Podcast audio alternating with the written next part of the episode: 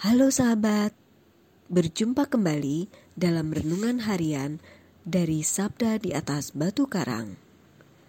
Hari ini, Sabtu 15 Oktober, adalah hari pekan biasa ke-28 dan gereja memperingati Santa Teresia dari Avila, seorang perawan dan pengaku iman. Renungan kita hari ini terinspirasi dari bacaan kitab suci. Bacaan pertama dari Surat Rasul Paulus kepada Jemaat di Efesus, bab 1 ayat 15 sampai dengan 23. Dilanjutkan dengan Injil suci, diambil dari Injil Lukas, bab 12 ayat 8 sampai dengan 12. Mari kita siapkan hati kita untuk mendengarkan sabda Tuhan.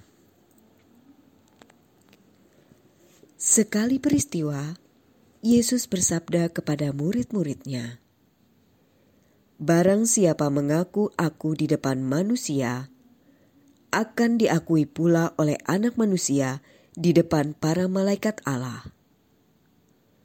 Tetapi, barang siapa menyangkal aku di depan manusia, ia akan disangkal pula di depan para malaikat Allah." Setiap orang yang mengatakan sesuatu melawan Anak Manusia, ia akan diampuni.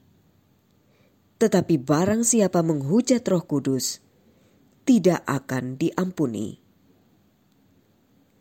Apabila kalian dihadapkan kepada majelis atau pemerintah atau penguasa, janganlah kalian khawatir bagaimana dan apa yang harus kalian katakan untuk membela dirimu.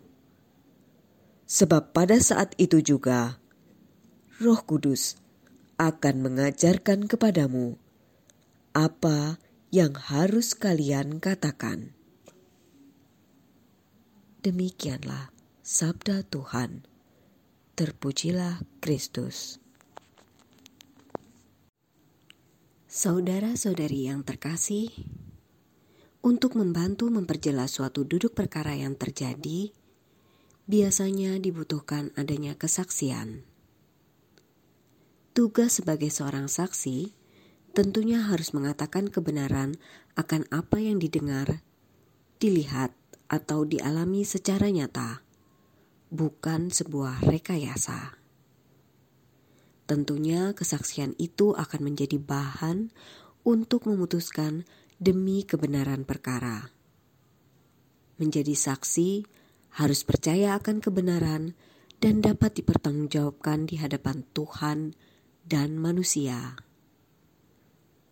Dalam bacaan Injil kemarin, Yesus memperingatkan para murid-Nya agar waspada terhadap kemunafikan orang Farisi dan ahli Taurat. Kemunafikan itu adalah dosa yang menyebar seperti ragi, mampu meresap ke dalam pikiran sehingga mempengaruhi sikap perkataan maupun perbuatan. Hari ini, Yesus memperingatkan lagi para murid-Nya agar mereka mampu menjaga kesetiaan iman kepada diri Yesus. Apa yang mereka dengar, ajarkan atau perintahkan dari Yesus, hendaknya mereka katakan dengan jujur, terbuka, tidak menyembunyikan apa yang harus mereka beritakan kepada dunia. Jika mereka menyangkal Yesus, maka Yesus pun kelak akan menyangkal mereka. Saudara-saudari yang terkasih, menjadi murid Yesus atau pengikut Kristus memang tidak mudah. Ada banyak tantangan yang kadang membuat iman kita goyah. Misalnya, tawaran jabatan atau karir, kemudahan beribadat asal mau meninggalkan Yesus, dan sebagainya. Semoga peringatan Yesus kepada murid-Nya hari ini juga menjadi peringatan bagi kita untuk setia dan berani menjadi saksi kebenaran beriman akan Yesus. Semoga dengan kekuatan Roh Kudus, kita mampu menjadi saksi kebenaran hidup Yesus, sehingga kelak kita diakui dan diterima sebagai anggota kerajaan Allah oleh Yesus di depan malaikat-malaikat Allah.